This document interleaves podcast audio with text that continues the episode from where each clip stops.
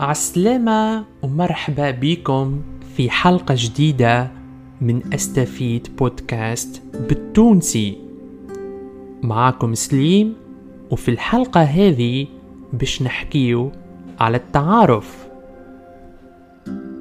Hello and welcome to a new episode of Astafid podcast in Tunisian Arabic.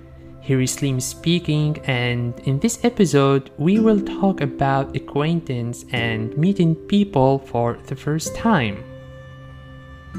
كيف تجي لتونس بالطبيعة باش تقابل العباد وتعمل صحاب جدد. هيك علاش؟ ثم حاجات انت تحب تعرفها كيما الاسم والخدمة والهوايات. When you come to Tunisia, it's certain you'll be meeting new people and making new friends. That's why there are things you'd like to know about when you meet these people, such as name, job, and hobbies. In Tunisian Arabic, to say what's your name, we say shismak. However, when meeting someone for the first time, this question might sound a bit rude and straightforward.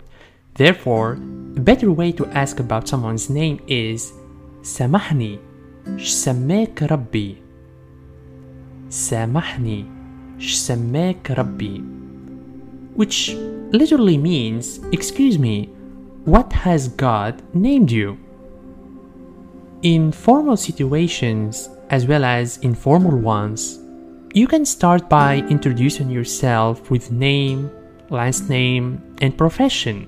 For example, my name is Slim Zayani and I teach Arabic for non native speakers. Therefore, I should say Aslema, Slim Zayani, Prof Arabiya للأجانب. To introduce yourself, in general we say Anna plus name. For example, أنا سليم or اسمي plus name for example اسمي سليم and أنا means I and اسمي means my name therefore أنا سليم means I am Slim and اسمي Slim means my name is Slim then to inquire about where is someone from we ask منين انتي? For example, I'm from Sfax, so I should answer with أنا من Sfax, which means I am from Sfax. Let's take another example of a female from Berlin, Germany. She can say أنا من ألمانيا. I'm from Germany. Or أنا من برلين. I'm from Berlin. Also, she can say أنا من ألمانيا من برلين. At this point, in informal situations especially, we might not know yet if the person is studying or working. So, we ask أنتي تقرأ ولا تخدم؟ أنتي تقرأ ولا تخدم؟ Which means, do you study or work? To say I study, you can say نقرأ نقرأ A follow-up question can be اشتقرأ اشتقرأ which means what do you study? Or another question شنية سبيسياليتي متاعك؟ شنية سبيسياليتي متاعك which literally means what's your specialization. If the person is working, we can ask اشتخدم اشتخدم فما برشا خدم كيما الطبيب والمهندس والمحامي There are many jobs such as a doctor, an engineer, a lawyer. And to answer this question, we say, for example, أنا طبيب. أنا طبيب. I am a doctor. Or نخدم طبيب. نخدم طبيب.